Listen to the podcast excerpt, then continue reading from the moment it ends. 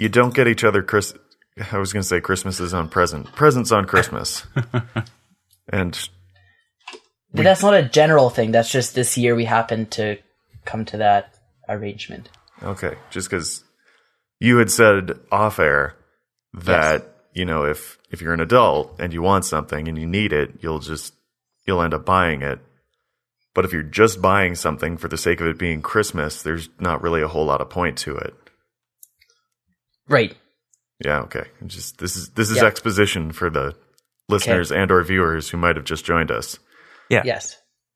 So my counterpoint was my Christmas presents for Kaya, or my present Christmases for Kaya, was I got her a sheet set because we need a sheet set, and she'd actually asked for sheet sets for Christmas. But I also got her a cribbage board because when it's just the two of us and we want to play cards, cribbage is a popular choice. But I mean, she wasn't going to buy it for herself. So I got her this nice one. It was it's like in two halves and Yeah. it's magnetically clipped together so you can open it and all the pegs are in there and there's a deck of cards in there. The pegs are also metal. I don't know how much cribbage you've played, but the pegs are frequently plastic and they break off in the little hole and then you're stuck for the rest of the lifetime of that cribbage board just going, "Oh yeah, you can't actually, you know, fit that peg into that hole because it doesn't work know anymore." They sell drill bits of various gauges that you could probably. That's Mediate next that Christmas. That's next Christmas. If this one breaks, I'll buy one of those, uh, you know, reverse threaded drill bits. Yeah. Yeah, there you go. Yeah. Or or just. I don't think you need a reverse thread. You just put the drill in reverse direction. yeah, I forgot that cribbage pegs aren't actually threaded. But Right. No. So so where does this fit within your? Because like it's not, it's not uh, something we needed, but it's something that she wanted that she wasn't really aware that she wanted. That's just timing, though. If the timing of her wanting it happens to line up with Christmas, then by all means get it for Christmas. But if she had needed new sheets back in February, were you going to wait 10 months to get her new sheets? We basically did, yes. Oh, well then. different strokes for different folks, I guess. Yeah. Could it be? Could it be that we're not religiously married yet? We're just common law, and so I, I, I have to be on my best behavior because I haven't locked it down yet. Is that is that Is an it? alternative explanation? I don't know if religiously married would be accurate, but I know what you mean. Right. Civilly married. Yeah. Legally married. Officially married? I don't know. How do you want to call it? I don't wear a ring on my finger. There. Mhm. So you don't acknowledge your married Wait. state. Does she wear a ring on her finger? Because Uh, that's she also has a a- thing. She has a couple, but not like her ring finger. Okay. Nick, does she have a purity ring? It's opal. The opal cleanses all. Oh man. Rob, how was your Christmas? My Christmas was good. It was very family oriented and much less. I'm not materialistic like you guys. Well, I guess just like Nick. I was gonna It was say. mostly family and clothes. yeah. Wait, wait. Okay, wait. okay, clothes. gave- Okay, that's another that's another topic here. Because mm-hmm. for Emma, we were looking at gifts. It's like, well, she needs clothes, but that's a lame gift. So do you do you save your clothes buying for Christmas? How does that work? Right. Yeah, that's tough. I never got clothes for Christmas. I, I only I got get- clothes for Christmas once I I turned get like clothes. I get clothes for Christmas now, but like people buy me hilarious new graphic tees, and Right, that's different. I don't like socks. I like them. Do you get? Oh, I get socks too. If they're nice socks, like that is a solid Christmas present. 10. Hmm. I love a pair of good socks, especially like the high rise ones. Oh, I tried wearing some low rise socks the other day, and it's just your calf feels so exposed. I don't know how people do it all the time. like if I'm going for a run or something, absolutely, because you know the extra fabric it, fabric isn't appreciated. But Okay, Man. but your high rise socks don't they just fall down uh, sometimes continually throughout the day? I have to pull my dress socks up all the time. You have to or you choose to? Well, technically, I choose to. My pants cover them, so I, I, no one else would notice. maybe you need to work those calves so they're they're thick enough to hold the sock up. That's probably the issue, really. It sounds like that's definitely the issue. Bro, do you even lift? I don't actually. Oh, see, that's the problem. Uh, so we have some follow up from the last three weeks. We've been gone on on our little Christmas vacation. So I guess I guess the biggest thing, the thing that we kind of teased, we had a little cliffhanger over the end of the year, was the Falcon 9 was launching on. I believe it was supposed to be December 18th. I think it ended up being December 19th that it launched. Um, SpaceX tried again to land to to t- send something into space to have it fully go into orbit. It released some satellites into orbit. It I think it docked with the ISS as well, and then land the booster back down. And they decided to do it on ground as opposed to onto an autonomous drone platform in the ocean. And spoiler alert, in case you didn't hear about this a couple weeks ago, they did it. They they managed to best the take the I guess take the reign back on best um what did you what do we call it again? Takeoff. They're and the landing. spaciest spacers that ever spaced. I think. yeah. is- I think it's vertical title. takeoff landing. Vertical takeoff and landing. Yeah. That's the one. Yeah. They managed to do it. They managed to land back down at Cape Canaveral, as opposed to Blue Origin, which you talked about. They landed back in the desert in the middle of nowhere. Falcon 9 did it. They landed back at the Space Center at Cape Canaveral. And the big news, sort of from this week, that I I thought was interesting to talk about, and that I have a link to, is that they finished sort of looking over the rocket once it landed again and have okayed it to go again. So the the objective of this isn't just to do it; it's to actually be able to redo it, so they can reuse this booster. And they found the the specific language was no damage found, ready to fire again. Um, they're not actually going to fire this one again. This one is was a proof of concept, and so they're going to hang on to it. It's sort of a relic, and the next one, maybe not the next one, but they're going to do a few of these, making sure that they can still do it every time before it's kind of used for anything that's absolutely critical, like humans, for instance. But uh, they did it at least. One of the key differences too with their takeoff landing was that they actually delivered items or put some stuff into orbit Mhm. and then landed. Like this wasn't just oh let's get to the edge of space and then love come back down and didn't trash talk Elon Musk. Yeah. This was like we're actually going to do something and we're going to land it and suck at Jeff Bezos. Yeah, and that's that's actually what they did, and I'm I'm super excited about this. They they've been trying for the better part of a year and had a couple of I guess you'd call like they were very close. And again, we talked about how landing on a barge in the middle of the ocean uh, is a lot more difficult than just landing on the Earth, and so they decided to play it safe and only do this amazing thing and land it on a solid on solid rock instead of on water. And they did it. Their first uh, their first real try of this nature doing that. So did they target a specific landing point the same way that Blue Origin did? Yes. Oh, so for all intents and purposes, they did land on a barge. It just It just Like- wasn't moving with the ocean. Yeah. right. Okay. I was gonna say, like, I mean, it's not. I, I I assume it's not like it just you know came back and said, "Oh, that's land. I can land there." Right. Yeah. And just you know picked any random patch of land in North Yeah. America. Yeah. No, it was very, very targeted. Cool. Yep. Um, the next piece of news here, Mike, uh, actually, you have a couple. Do you want to? Yeah.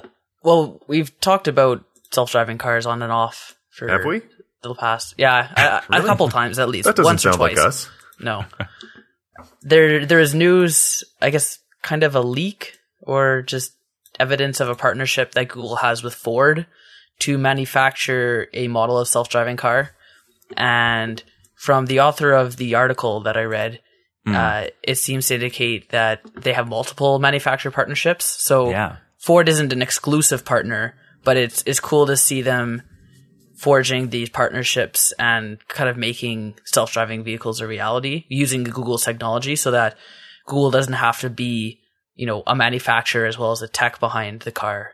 Um, now, we'd also, I can't remember if we talked about on the show about Apple's manufacturing facility or testing Yeah. facility that there is rumors of them coming up with their own self-driving car. So we'll see if there's a similar arrangement for Apple where they're partnering with another manufacturer Right. to to build their car versus kind of trying to do it themselves.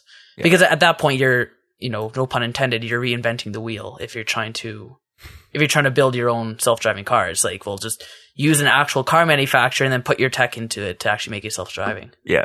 Well, as the article or as the article's author mentions, uh, this is like this is an old the old employee of Ford is heading up this pro- the self driving car project. He's been there for he was at Ford for 14 years, now working on the Google self driving car. So that they all they all sort of know each other. They're somewhat family after that long. And so it's not really a surprise that they're working together again. But yeah, it's it's the first of many or at least several partnerships that's going to be coming up. Yeah. And uh, the next piece of follow up that I have relates to a new Android device that LG is is releasing in the ne- near future. That's been rumored or leaked to have what's being called a magic slot. Uh, from my understanding, this is the first time they've been integrating this piece of technology into their phone, and it's supposed to function in a similar way that the Continuum uh, technology for the Windows Phone utilizes, where you're able to connect peripherals to your phone to kind of enhance the functionality of it and possibly you know monitors or keyboards or or what have you so it looks like the continuum port uses a dongle that you plug ports other things into that Yeah. so I'd, I'd imagine this would offer a similar method of of attaching peripherals possibly Yeah. but it's I'm excited to see other phones have this because originally I was kind of holding out for a Windows Phone with the Continuum kind of as my next phone, but I ended up finding a really good deal on a uh, on an Android phone uh, Yeah. earlier this year, so I ended up getting that. But I think if if other companies started using this type of integration where you're able to connect peripherals, I think you'll see a lot of people jumping on board for it. Yeah. This is this was a pretty cool phone. I'm I'm kind of disappointed that because I I heard the author of this the last piece we talked about also wrote up a story about this piece uh, about this piece of news, and uh, I'm disappointed to see that our source is not uh, is not that same article. I gotta spread I gotta spread around the the love and endorsements, Rob. Oh, I understand. Uh, that actually follows somewhat nicely uh, to the last piece of follow up we have. Nick, I don't I don't exactly know what this means. It's written in Oh, some yeah. kind of code, but So we we previously discussed that you had a nice Christmas, right, Rob? yes. And are you engaged in any sort of experiment on Facebook? Well, I don't know if it's on Facebook. I'm engaged in some sort of experiment. Okay, but not like Facebook specifically. No. Okay, then what is wrong with you the past few weeks? Over the holidays, your behavior on Facebook has just been abhorrent.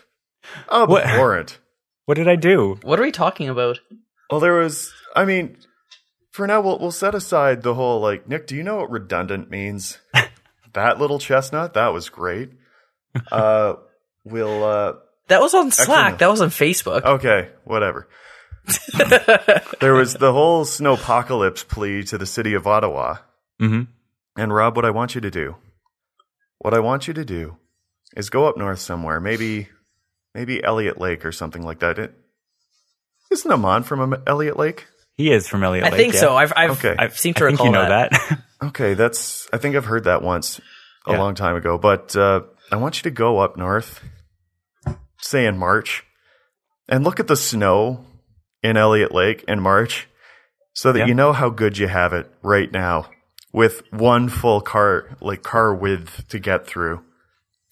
right. Back in Belleville, at the end of like big snowstorms, you kind of have to zipper car parking so that you can actually like weave through and actually get through the street. I just I want you to know how good you have it. Well, no, I understand. I understand that I'm lucky to be from a, a nice city and I don't have to go through this, this horror of having to zipper through cars, like you mentioned, where Yeah. we can have cars kind of recklessly parking on either side of the street, uh, just all over the place, leaving you to basically have to do that to navigate our street. Um, there are cars parked along both sides, leaving you. I, I described on Facebook effectively 1.05 car. And when I saw the point zero five, I went, "Well, what's the problem then?" I actually problem- calculated that out, and it doesn't work out to very much room. it's like six inches. Is Yeah. that is that ample room? Like if if I had point if I had 1.00 car widths, I would literally be scraping paint with these other cars, and I like neither Julia or myself have any interest in doing that. Well, no, you wouldn't. Mm. So we have a little bit of buffer that we can, you know, it's just ice that we're driving on. We can carefully navigate. You know how like the the car mirrors now like pivot just freely, a lot of them? The bigger Yeah. car mirrors? Yeah, Yeah. just push them out of the way. well, I mean effectively that's what you have to do, but Right. that's like a couple more inches. You're laughing. Yeah. You're absolutely laughing. Well, not wanting to cause any damage to other cars, we elected to not do that and uh, and just try to get people because if, if if you plowed the street, that would buy you a couple of extra feet at least to navigate. And why yeah, they not come do back that? come through with one of those snowbank chewers. Yeah, but they they don't. They didn't last year at all, and that's the, that was the problem. We had an ice block the length of a, a city block for two or three months.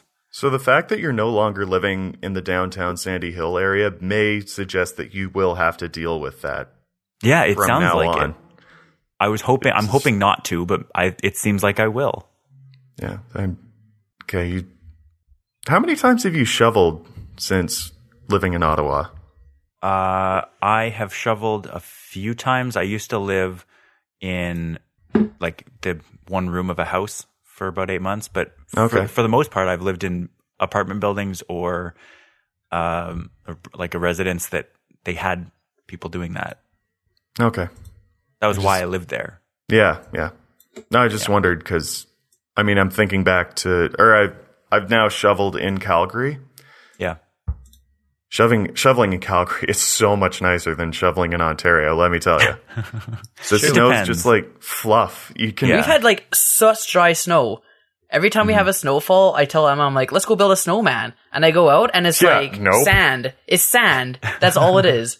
Did- I see people like the city clears with like these big like brushes. Yeah. Yeah. It's just a giant brush and the snow just goes. It's the craziest thing.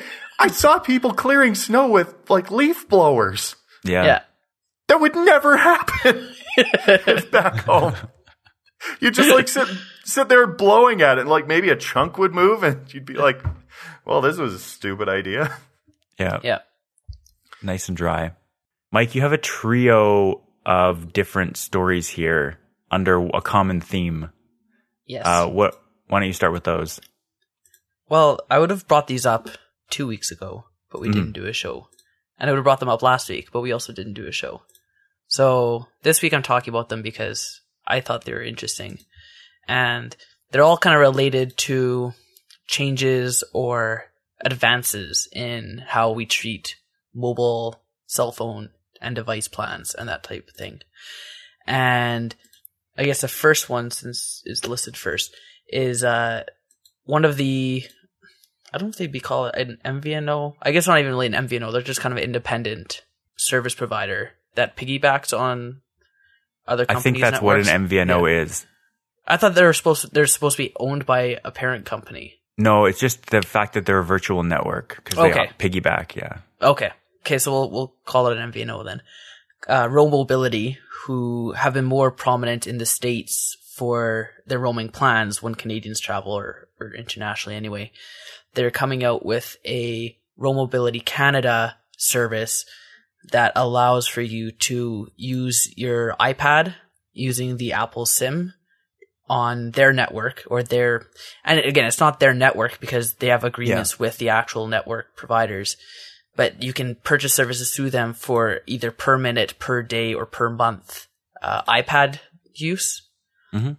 and it's independent of your existing plan so it's essentially just an, a separate service that you can get for your ipad instead of having to go through say fido or telus to link your device to your existing contract or your your plan and pay th- for data through there. So I think it's really cool because Rob, you've mentioned in the past how you have a data plan for your iPad, Yep. or you did, or you do, I do.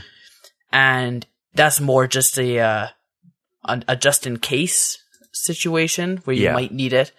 So this one, because you can purchase the plan right on your iPad when you need it, that removes that need to link it to your contract and pay a per month charge just in case, Right. which I think is is a really good idea, and and I think a lot of people could get use out of this. Um, I don't know how many people will because it's it's still a fairly under the radar service, I think, but I, I think is a good start, and, and hopefully you'll start seeing a lot more of of this type of offering, I guess, for devices, Right. because so many devices are internet connected now, and you're not going to need them all the time, but when you do need them, you want to have the ability to use them. So Right. I think even if you could have it a uh, you know like for wearables as well, that type thing, and I know wearables are are coming out with SIM slots to to put SIMs in. So this is the kind of thing that I think would would be beneficial hmm for for those I- types of situations. Yeah. I'm intrigued by it. Uh, I do note that it is insanely expensive. It is. No, I I never said it was a good deal. it's just It- yeah. What are the Yeah. prices? uh here let me it says it in the article here. For Canada, it is, uh, there's a bunch of different plans, but for Canada, by the hour, for one hour, you get 15 megabytes for a dollar, uh, 15 megabytes. Uh, by the day, they give you 100 megabytes for $6. Uh, and then there's a couple by the megabyte plans that get you 250 megabytes for $14.99 and 500 megabytes for $28.99. Okay. So it's not it's not great. By that by that plan, you may as well get the like just a regular iPad SIM card from any of the carriers because that'll get you several gigabytes for twenty eight dollars. Um, but And does this? Sorry, does this work cross border? Yeah. it works cross border. But I believe it, it seems like when you switch countries, it'll it's a different plan, so the data wouldn't transfer. it's, it's different pricing, but that's the thing. It's Right. not really a plan. You're you're just buying Yeah. a bucket, but like if you went to the U.S. and you bought a bucket and then went to Canada, right? you wouldn't yeah. keep that bucket. You have to buy a No. Canadian bucket. Yeah, that's right. But you can you can access the service. It sounds so much more absurd if you actually think about it in terms of buckets. Right. Just like, oh, I can't use this bucket here. It's no good here. Got to pick up Yeah. this other bucket. Yeah. which which makes sense because there are agreements with the country specific carriers. So Yep. yeah. So, oh, you got a Canadian bucket there. We can't, we can't fill it with water, beer, chocolate, or whatever. Maple Gotta- syrup. You got to have the American bucket, which Yeah. you can rent for a reasonable fee. Yes. fill it with chicken. Fried chicken? Yes. Is there any other kind? I thought that was implied. There's no other kind that comes in a bucket, that's for sure. Um, yeah. So, and in a related story, which was Mhm. fairly coincidental, Project Fi, the Google service that is data only that piggybacked on the uh, existing carriers, they now support tablets and internet only devices that you can add on to your cell phone plan, and they don't charge a per month device fee for those. Mhm. So it's it's a very similar service to Roam's, but with Project Fi, you'd have to have the existing uh, device voice plan, I guess, with them. But it's Right. all still data based. Mhm. Um, at least that's still my understanding of it. Is that with the Google Fi, it's all data oriented, like it's voice over LTE Right. that they use, um, or Wi-Fi, I guess, for that case. And so, yeah, that's another another kind of good advancement. Hopefully, we'll start seeing Project Fi become available in places other than the states. Yeah. The the big concern for me again is that we haven't actually hit, you know, kind of a a plateau or a reasonable data rate. So even plans like Google Fi, when we originally talked about it at its launch, they're they're not charging a sort of connection fee for non-phone devices, even though they are connecting to the network. But it's still insanely expensive to buy packets of data. Like we we've talked about before, like you can transfer a gigabyte for like it costs carriers like a, a cent to transfer a gigabyte of data, and we're paying at least like ten dollars for it.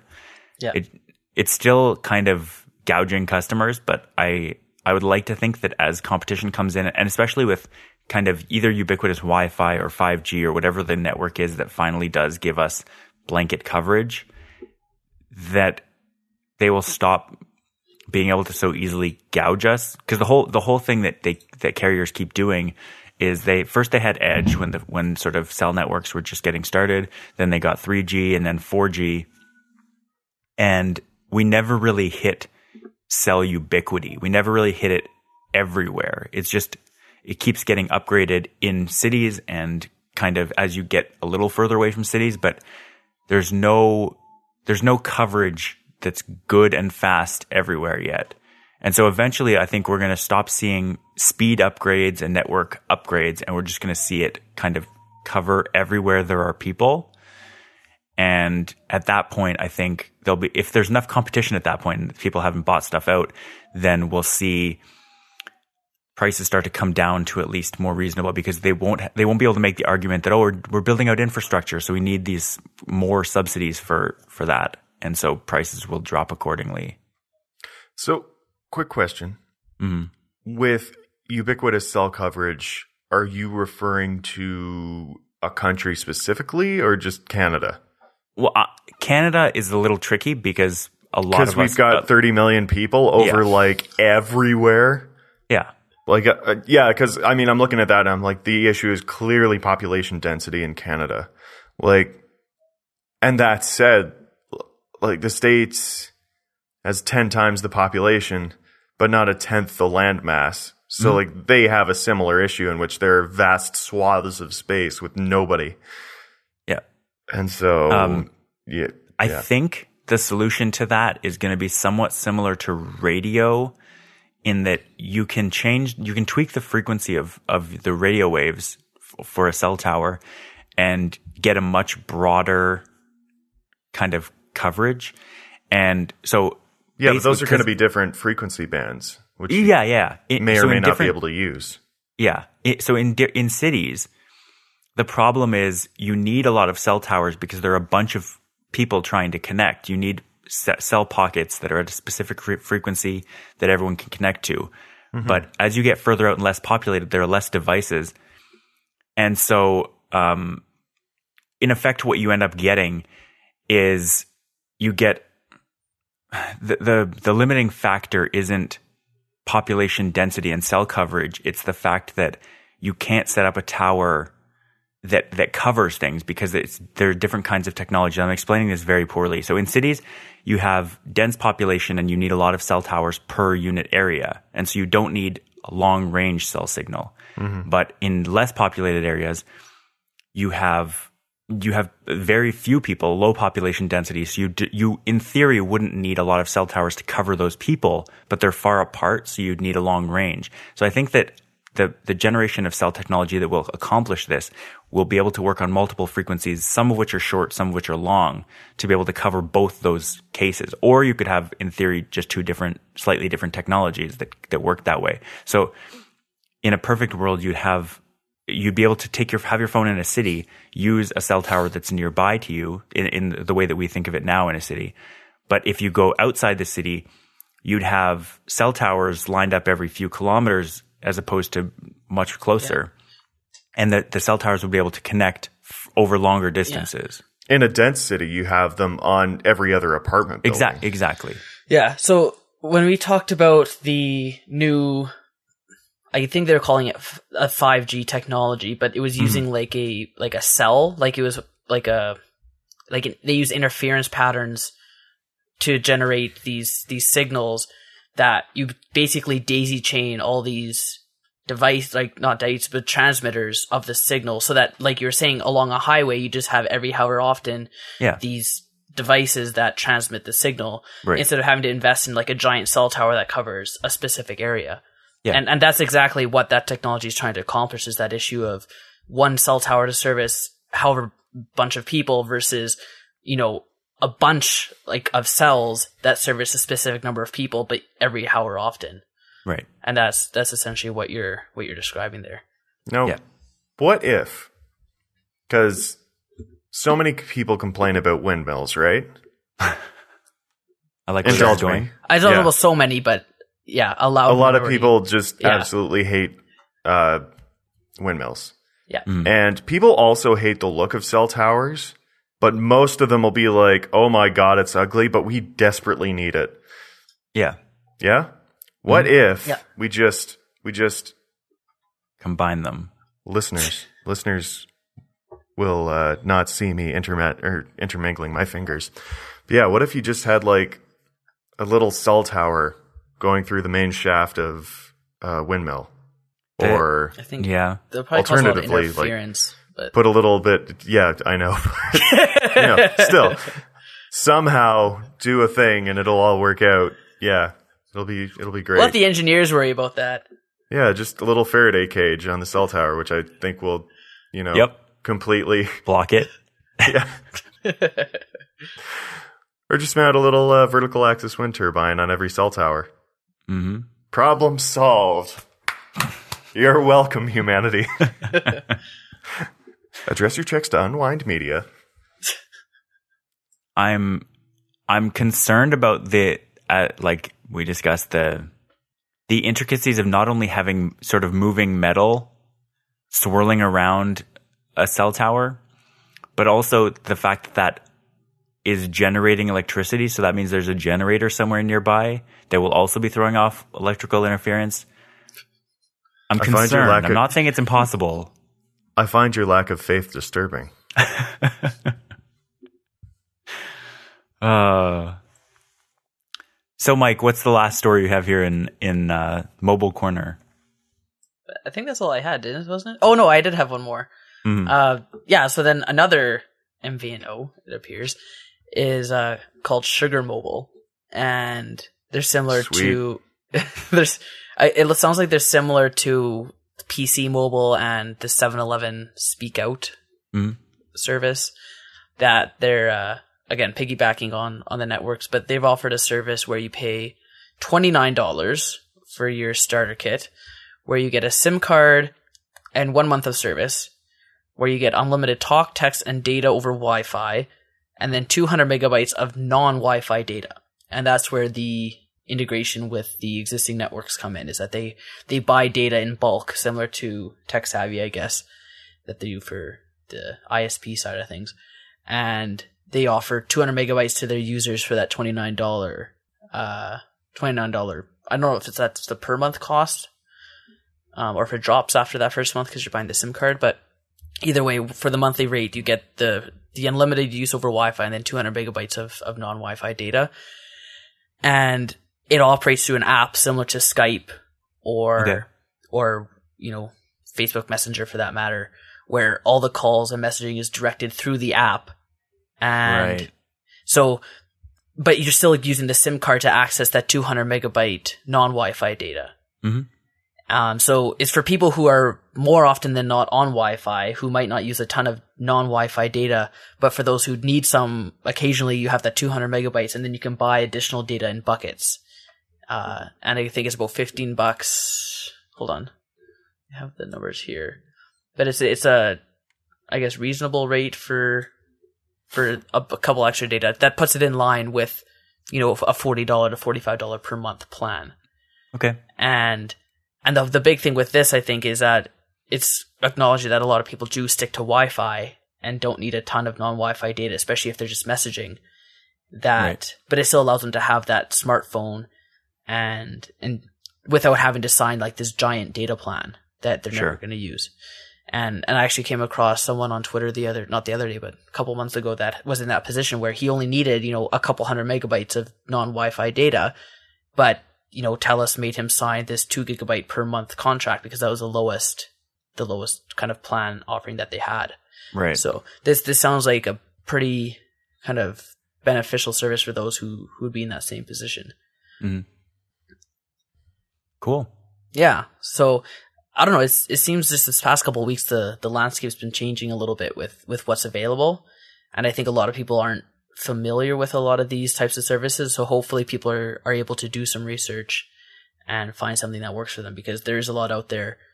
Uh, you know, you have your power users who use 15 meg, 15 gigabytes a month, and you have people who use close to zero. So Yeah, I think yeah. at this point, there's there's a lot out there for those who don't use a lot of data, but there isn't a ton out there for those who use a bunch of data. So Yeah, unless you're on one of unless you're on one of those grandfather plans.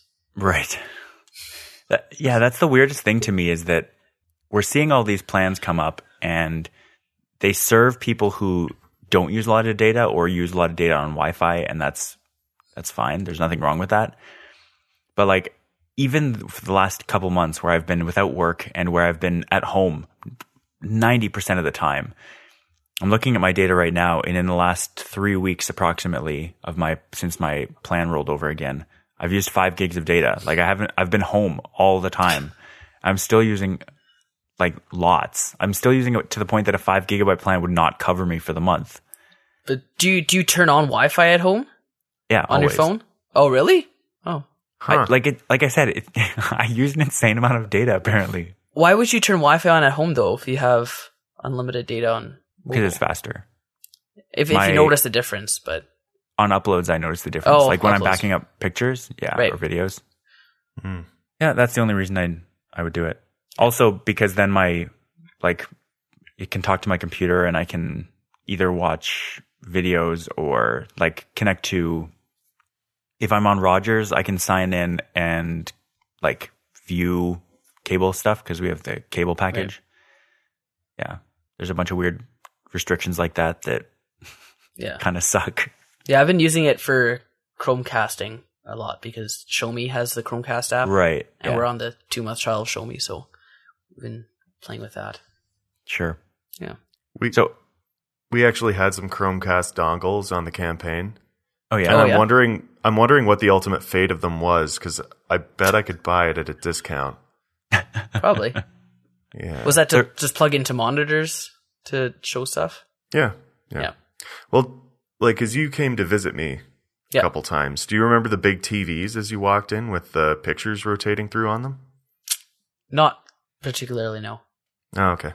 Well, it happened. Okay, We, we also played music on them. It was Yeah. it was a good time. nice.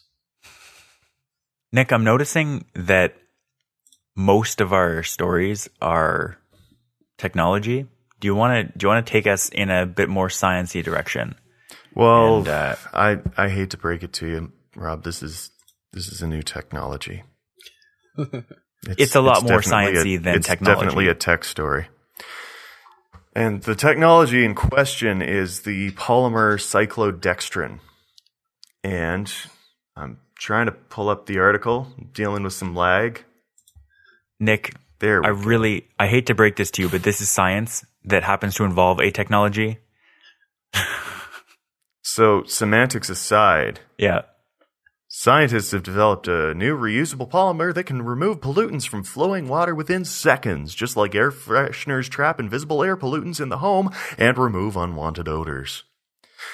But in all seriousness, um, like, you know, clean water is a huge problem, particularly in the developing world. And like, Mhm. we've talked before on the show about the glory of beer and how it actually shaped civilization and even human evolution because it was a me- it was a water supply that was clean, like it had been boiled and sterilized. Right. But like not sterility is good, but that doesn't remove every problem from the water supply. Like especially in places like Bangladesh, you have a lot of heavy metals in the water, which as I'm sure you will appreciate Rob is a problem. Yeah. But this is a polymer. I actually haven't seen the structure yet. So I'm going to Yeah. just leave some dead air. But This- so yeah. it it's similar to activated carbon in that it will trap things.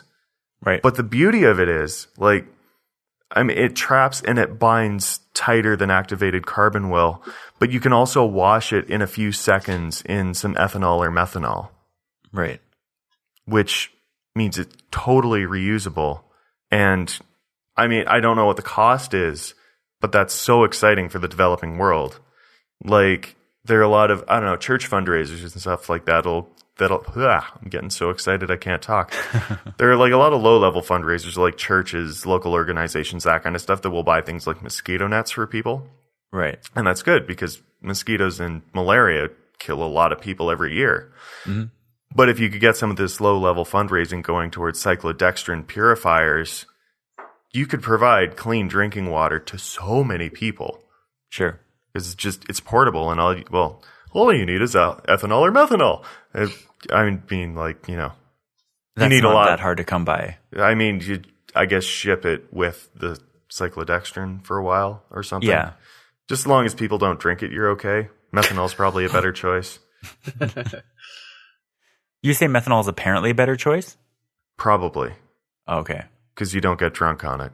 Well, yeah, but I would say ethanol is a better choice because that way you're not going to accidentally die if you or die if you accidentally drink it, or if you decide to drink it. Well, I mean, I'm sure shipping pure ethanol would lead to a few deaths.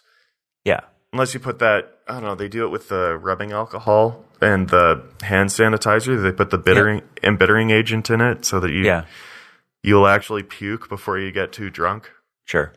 which really sucks. If, I don't know, have you ever like used hand sanitizer and then tried to eat a sandwich?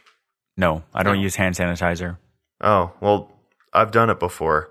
Mhm. Mostly because we have hand sanitizer at work. Right. So you, especially after dealing with cash and stuff like that, which is just absolutely filthy. Sure. Sanitize your hands, eat a sandwich. The if you get any bites with like a lot of that on it, it's just awful. See, I never That doesn't sound understood people who use just hand sanitizer because it doesn't actually clean. It sanitizes, it doesn't clean though, Right. right? Yeah. So you you probably need both, Hand sanitize and then soap. or other way around, Or just soap. or just soap. Yeah, don't really need to Mm-hmm. be sanitized. Does I wonder if this thing affects the taste of water very much? Because I know with the carbon filters, it doesn't affect the taste. At least not that I've noticed. I just want Right. to pause and appreciate the the Canadian accent you put on that. I, I didn't notice. The carbon filters. oh yeah, get some get some good carbon filters on there. We'll go to the show in the snow.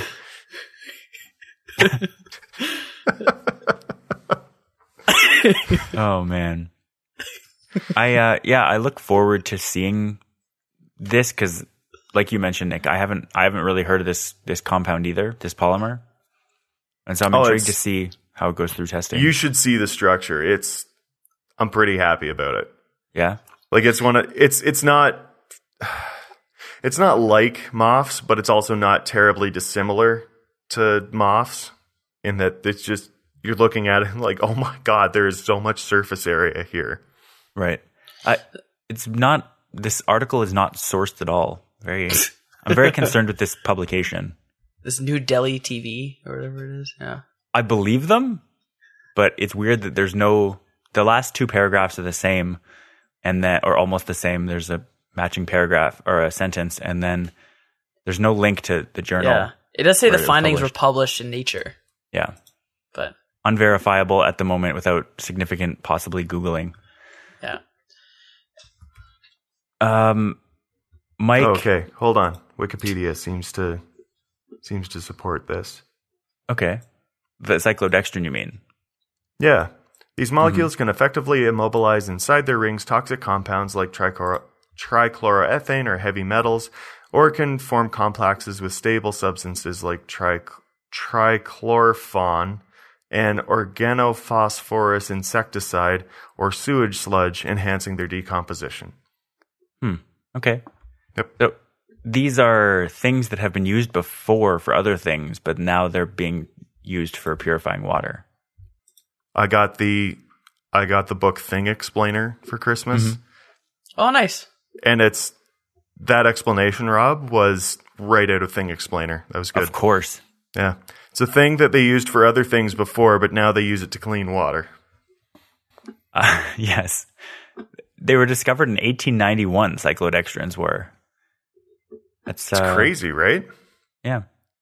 Cool. But I mean, yeah, you you look at the structure and it's like, yep, I can see that. Right. Yeah, makes sense. Crazy. Uh, so, Mike, you want to get into round two of your? These are more, I guess, non non operator related, but they're still mobile stories. Yeah. Well, the big news, at least in Canada, was was Shaw buying Wind Mobile. Yeah. Yeah, that was that was kind of crazy and, and unexpected, at least for me. I don't know, maybe people closer to the industry. might- I don't think I've people that, saw that coming. Yeah, but it's, I- it's kind of crazy. Like, I mean, the Kinda- guys that the guys that owned Wind for a long time weren't happy about it. What on earth is happening with my lighting situation? Oh, I just looked down and went, "Good God, I'm blue." Da boo dee da boo die. Um, but Wind Mobile for the longest time was very unhappy with breaking into the Canadian market. Well, they they found a lot of barriers to Yes. to increasing their not only their infrastructure but just their uh what's it called? Not the the reach the frequency spectrum. spectrum. The spectrum, yeah, I guess that's what Yeah. you call it. Uh, because I guess these spectrums uh, pockets, I guess, go to market or to auction, and and they're, they've had a hard time kind of getting any sort of uh, share in that. Yeah. and so I guess they were on the market as a company, and, and Shaw decided to to pick them up. And as far as Shaw's concerned, they're trying to compete with Telus and Rogers and Bell, I guess, because I think they all have both Yeah. TV and mobile. Yeah, they do. And so Shaw was kind of the odd man out, where they're big in the TV space and not present in the mobile space. So this kind of gets their foot in the door there, and, and I'm excited to see where Wind goes. Obviously, they're not going to be, you know, the epitome of discount carrier in Canada anyway right. because they're going to have to kind of invest some more money into infrastructure. But at least they've got some some capital behind them now, and uh, yeah, it should change the game a little bit to at least go from hopefully big three to big four in Right. in Canada. I I know there are some people talking how Shaw is partly owned or parent owned by Rogers already, Yeah. so this actually limits or reduces competition. But I don't I don't know. I I didn't see it that way, but I can see why it might look like that. right. Um, but yeah, you know, Wind actually recently for their was it their tenth birthday? No, sixth. Yeah, there's their tenth birthday, and they were still being called a startup and Sure. an upstart. And it's like, guys, they've been around for a long time and they have a million users. I don't think they're really a startup anymore. Compared to the what? How long has Bell been around? Bell Telephone? It's been around a bit longer. Sure, but I, I think just to call them a startup isn't really fair to them. They've they've done a Yeah. lot and they've they've lasted a lot longer than a lot of other smaller companies have have been around for. So Sure. um but yeah, it's exciting to see see where they're gonna go and you know I you know I hopefully once their their infrastructure increases a bit, I'll start considering them if I ever have to switch carriers. Right. They had a good deal over Christmas. It might really still be on. I was looking at it and going, Whew, I could I could almost use that so long Yeah. as it worked everywhere. That's uh that's always been the case with Wind, right? Nick, Yep. you had them for a while and I sure did. yeah, I was unfortunate. I think I was classed as an early adopter. I was Probably. Yeah. in the door the day they opened. Yeah. How'd that work out for you? Really well for a while. Until you had to use your phone in your basement. no, I was in an apartment Oh. where it didn't work. Yeah. yeah. Whenever I came home, I would always like just take a pot and put my phone in the pot for a little bit to reset so it realized it wasn't roaming anymore. right. yeah. Oh, that's funny. That's how that went. Yeah.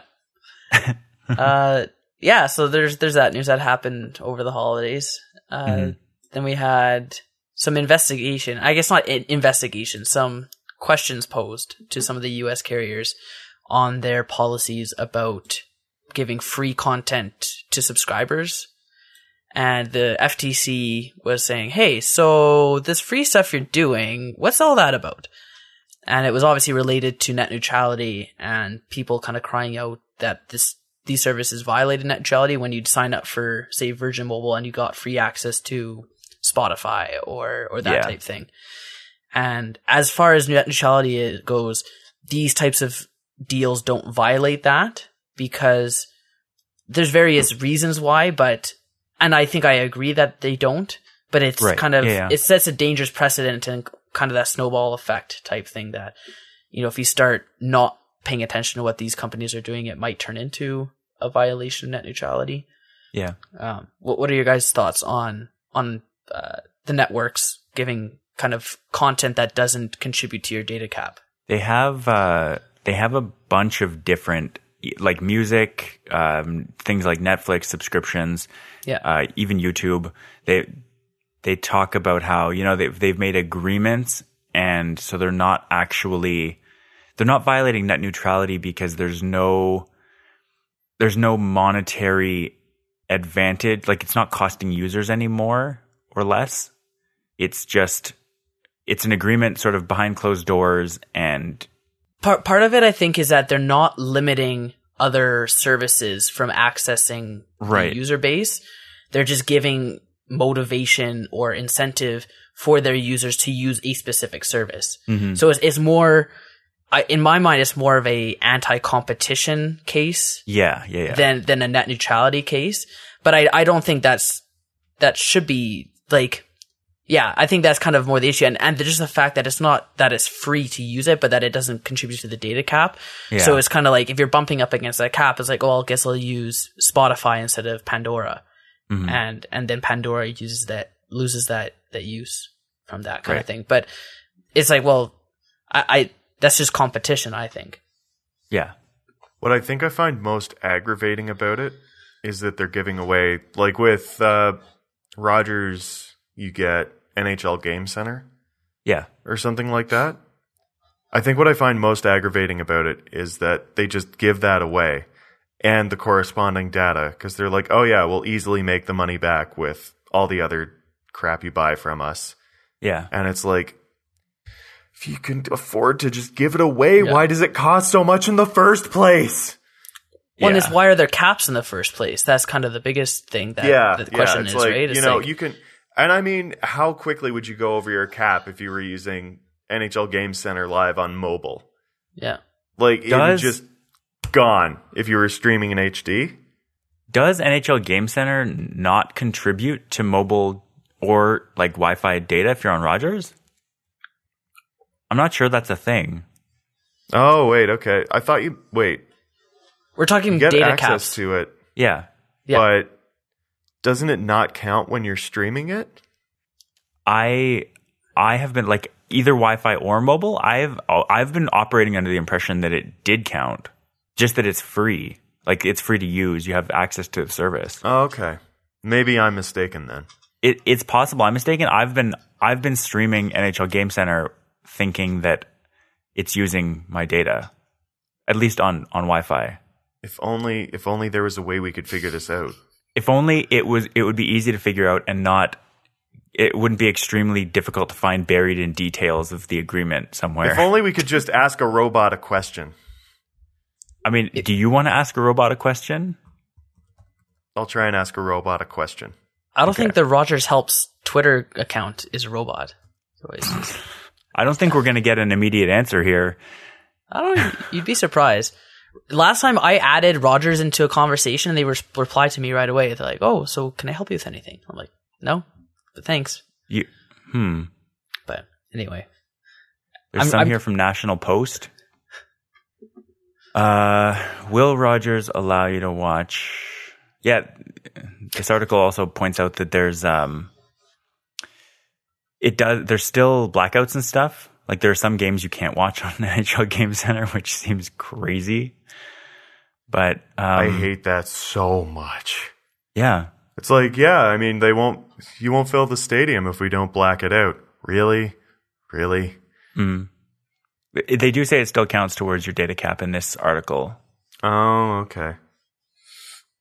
So this Yeah. this wouldn't even count. The only the only thing that, about this that would contribute to the net neu- neutrality discussion is the fact that it's bundled with Rogers plans. yeah. Well, the crazy thing I think is with T-Mobile's Binge On program, where they literally allow HD video streaming unlimited. Like, there's no data cap for that. HD in quotes. Oh, that's right. Yeah, because they limit it to was it 480?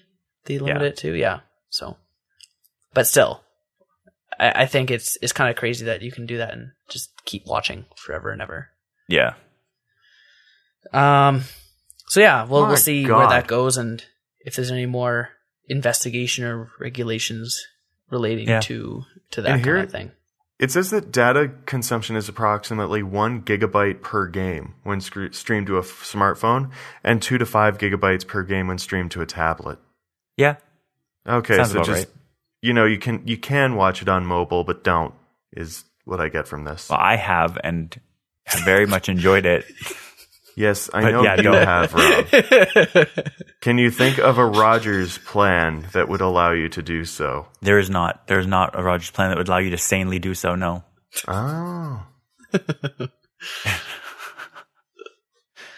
So thanks, Rob. the last uh, network mobile related story that I have is that Verizon is now offering $650 per line to switch to Verizon from your existing carrier, which is pretty interesting, I think. And the catch is that they're just going to buy you $650 of credit for whatever carrier you're with to pay off your old or your Yeah. buyout fee, I guess. So they're not paying your carrier directly or writing you a check. It's just like if it costs you three hundred dollars to buy out of your contract, they'll cover that in the form Right. of paying a gift card or a credit to pay to your carrier. Yeah. Um, but it's I don't know, it's it's a crazy market out there. It's and, and again, Yep. this this kind of thing is like, well, if they're if they're willing to throw away six hundred fifty dollars per person, it's like why even have buyout fees? It's Yeah. Absolutely. kind of stupid, but that's uh I think now again like you're seeing companies just get rid of contracts altogether. So I think Yeah. we're going to start seeing the end of just being locked in and at the mercy of these carriers. Right. Quick note, by the way, Belleville, Ontario is mentioned in the Game Center Live page specifically. Huh. Okay. Yeah, the NHL out of market French package. It's only avail- available west of Belleville, Ontario. Nice. Actually, I think it's either Wallbridge Loyal. I think it's Wallbridge Loyalist Road, which will be the road it's available from. Right. Because that's the reason I couldn't watch Leafs games in Belleville.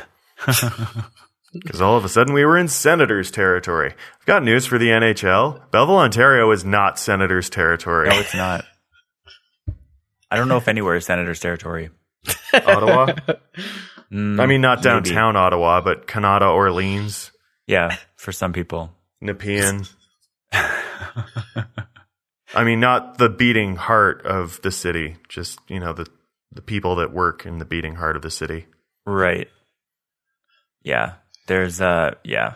I the whole that that whole sort of regional disparity thing I hope is going to be just disappearing soon. I I can't hold out too much hope, but that's how I feel. Like I feel like I just it can't it's not sustainable in a global environment Yeah. where we have this one network that we're all on.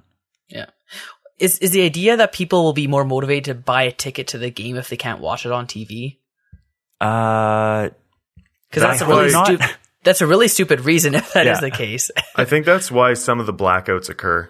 yeah, and It's that's stupid because no one's actually going to make that judgment call. Well, no, if Hmm. it's if it's not sold out, I think they black it out. yeah. And so it's like, how could you? how- what? Just yeah. It's like, whoa. Well, I can't watch this game on the TV for no additional cost to what I'm already paying. Clearly, I guess I'm just gonna shell out a hundred bucks for the ticket and ride an hour and a half total on the bus to get to effing Kanata, And then middle pay, of a freaking cornfield. pay twelve dollars a beer. Yeah, Yeah, it's it's a very strange system. Yep. there there's a there's an NHL Game Center.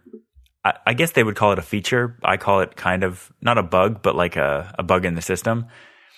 Where on NH- NHL Game Center, if I want to watch the Montreal Canadiens, sometimes I can watch them in French but not English. Unlike RDS. Yeah, and uh that's very odd to me. but that works out for you. It's fine, but Is it odd to you that the French language network would make it available to you? Is it odd that the French language network would probably exclusively cover the Montreal Canadiens? No, that I mean I, I agree with that, but I the weird thing is that it's not available or that it's yeah, available in French but not English. Why not just have it both available What's or neither? What's what's the big difference, Rob? Like, Celeboo! What do, what do you got against? I have nothing at all. I watch it in French. I, I have done that. It's fine. It's just weird. Okay, I don't think so. I think for the majority of their fans, I don't think it's that odd. No, yeah, for the majority of their fans it's not, but For some, it But for me, for me, like you can watch you can watch the Maple Leafs in Punjabi, Punjabi, Nick. Why can't you watch the Habs in English? but you can also watch the Leafs in English. Yeah, that's not the. Okay. See, the argument I was making on your behalf was that Yeah. a minority or a minority audience of the Maple Leafs are able to watch in their own language, Right. but you're not able to do the same thing. Yeah. Right. That's the that's what I was that's what I was trying to get at. And then you're like, Yeah. but you can watch the Leafs in English. It's like, yeah, that's it's not surprising given them given that the majority of their fan base is English. Sure. Yeah. And so if if you found that suddenly that option was unavailable to you unless you were I don't even know what I would need to subscribe to or if I would need to live in Toronto to to access that. But it seems weird to regionally restrict the English viewing of of a Montreal Canadiens game just like it would be it would be weird to geographically restrict uh, the Punjabi broadcast of Maple Leafs or Vancouver Canucks games. It's just odd to do it geographically. Sure. Glad we settled that. I wasn't saying like regional disparity was odd, but yeah, yeah. anyway, I'm sure you'll manage. I, I do manage. I just watch it in French if I can't in English. Uh, we have one more story here. How about before we wrap up, my uh, Nick? You have a story about coffee. Do I ever? And before immediately before the show is usually when I do my final prep. Mhm. And I go through everything and the the story would not load for me before the show, which was fun. That was interesting. So instead of the story, there's a possibly a doctor on YouTube that had done a little review of it. Mhm. But uh, Mike, hmm when did you last drink coffee? Ooh. Right now. Yeah. When when did you start drinking the coffee? Today? Yeah. When we started about an hour and a half ago. Okay, so in as little as half an hour, your DNA is effectively protected. It's protected from strand breakages.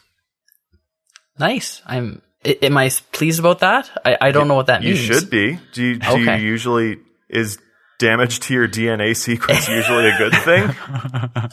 Well, you know, uh, isn't cell duplication caused by DNA splitting and then rejoining or something? Yeah, that's cellular mitosis, but that's like Yeah. a slightly different thing. Like breaking isn't quite the same as splitting. Okay. So enlighten me. Well, I can really only go off the you know, very very limited breakdown I got from the YouTube video. But uh, they ran some tests where they had healthy adult males drink some coffee or not drink coffee, and then checked their blood two hours later, just because you know that's when you're guaranteed to have everything in the system, and uh, much lower rates of breakages in the adults who were drinking coffee. And it was interesting because this guy like actually broke things down. It's like so it could be due to this, this, or this, or this, this, or this. And there's like also the previously documented health benefits of coffee are this, this, this, this, this, this, this, this, this. Right. But yeah, I thought it was really interesting because it's like another thing that coffee has come up with, or they they look at coffee and go, "Hey, it's also doing this for you," so that's good. I wonder if it's like one of those potentially evolutionary things where, like you know, the the cultures that developed beer and tea tended to do better because they had a sterile drinking source or drinking water source. Maybe it'll be like those cultures that figured out coffee will be the ones that thrive into the future. Fun note highest levels of coffee consumption are in the Nordic countries, Makes sense. which many believe to be the best countries. I've heard that. Yeah. Yeah. So, Rob, get on the decaf train. I'm probably not going to. I don't like the taste of coffee. That's a shame. Not it's not the caffeine that I that I am concerned with. But uh, your, yeah. your DNA, man. Aren't you Studies hoping to like have this- kids? Yeah. Don't you want your DNA to be in tip top shape for your progeny? I think it'll be fine. Will it though, Rob? Will it? Do you not want It- to give the best you could possibly give to your offspring? I feel like I'm I'm going out of my way to do that. Just not with coffee. It's a shame, man. I know. I just, I, just- I just hope you apologize to your children every single day of their lives. Be like, yeah, I'm sorry. I just find it kind of bitter. You, know what I find weird about this? And obviously, I'm not going to go and pay for this um, access to the study results themselves. but Obviously.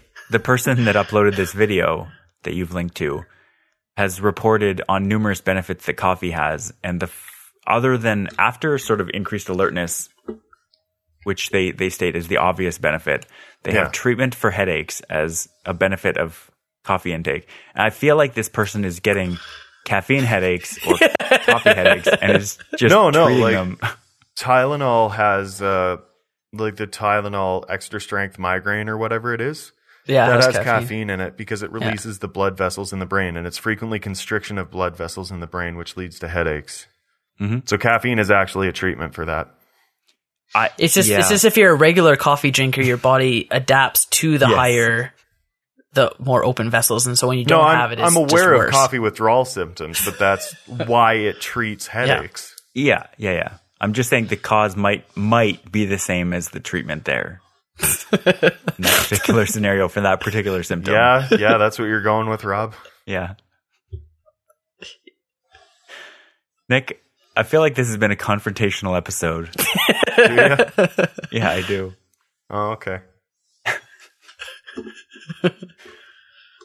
Uh I still don't know why DNA breaking is bad. They, this re- article I looked at talks about free radicals, and that sounds like antioxidant type. And there are Gibberish to me. antioxidants in coffee, which might be the reason for that. mhm.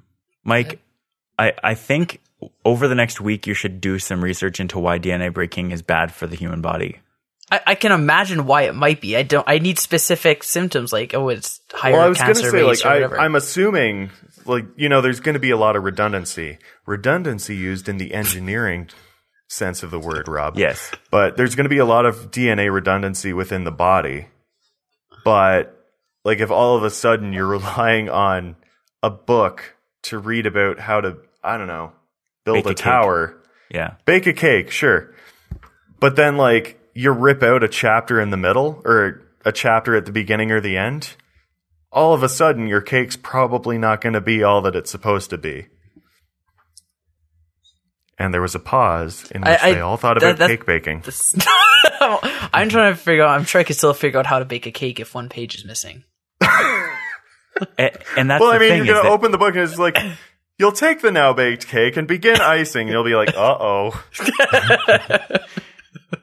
so I don't have a cake in front of me.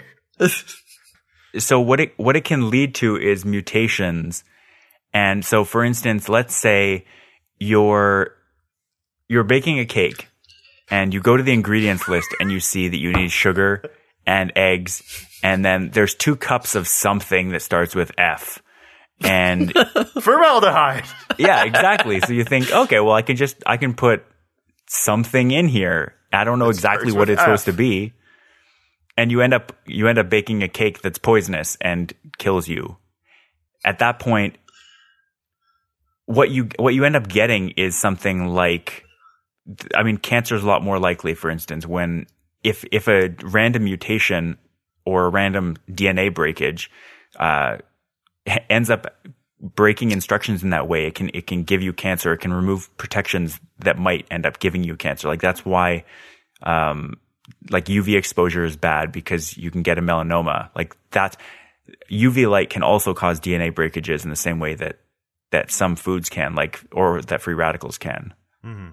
that's why it's dangerous and why given the constraints of this study if it if it is sort of verified fact why having coffee would be good Yeah. to protect Well, the, Apparently it- it's they don't actually know the causal mechanism. Yeah. They know it's causal, but Mhm.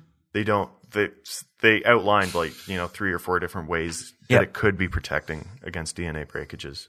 Mhm. Yeah.